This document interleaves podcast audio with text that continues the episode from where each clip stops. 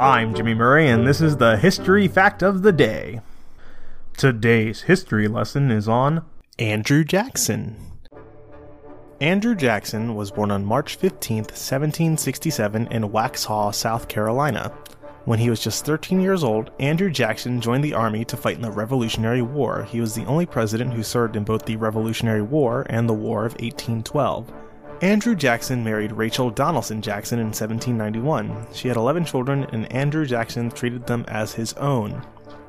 Andrew Jackson became the seventh president of America in 1829 when he was 61 years old. He served for eight years until 1837. Major events during his time as president included the beginning of the Second Seminole War in Florida and the Texas Revolution. The famous Battle of the Alamo ensued, which encouraged Texas settlers from the United States to join the Texan Army, who then went on to defeat the Mexican Army.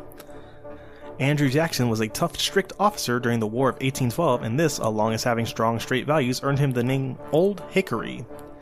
Andrew Jackson's portrait is featured on the $20 bill, some people affectionately call the Bill A. Jackson. Andrew Jackson was the first and only president that has paid off the national debt. He did this in 1835. Finally, Andrew Jackson was the first president to ride on a train. He rode on a 12 mile trip from Ellicott's Mill to Baltimore. All of this was in Maryland. I'm Jimmy Murray. Thanks for listening to History Facts on the Kid Friendly Network. Music is by Kevin MacLeod. Executive producer Chris Krimitsos.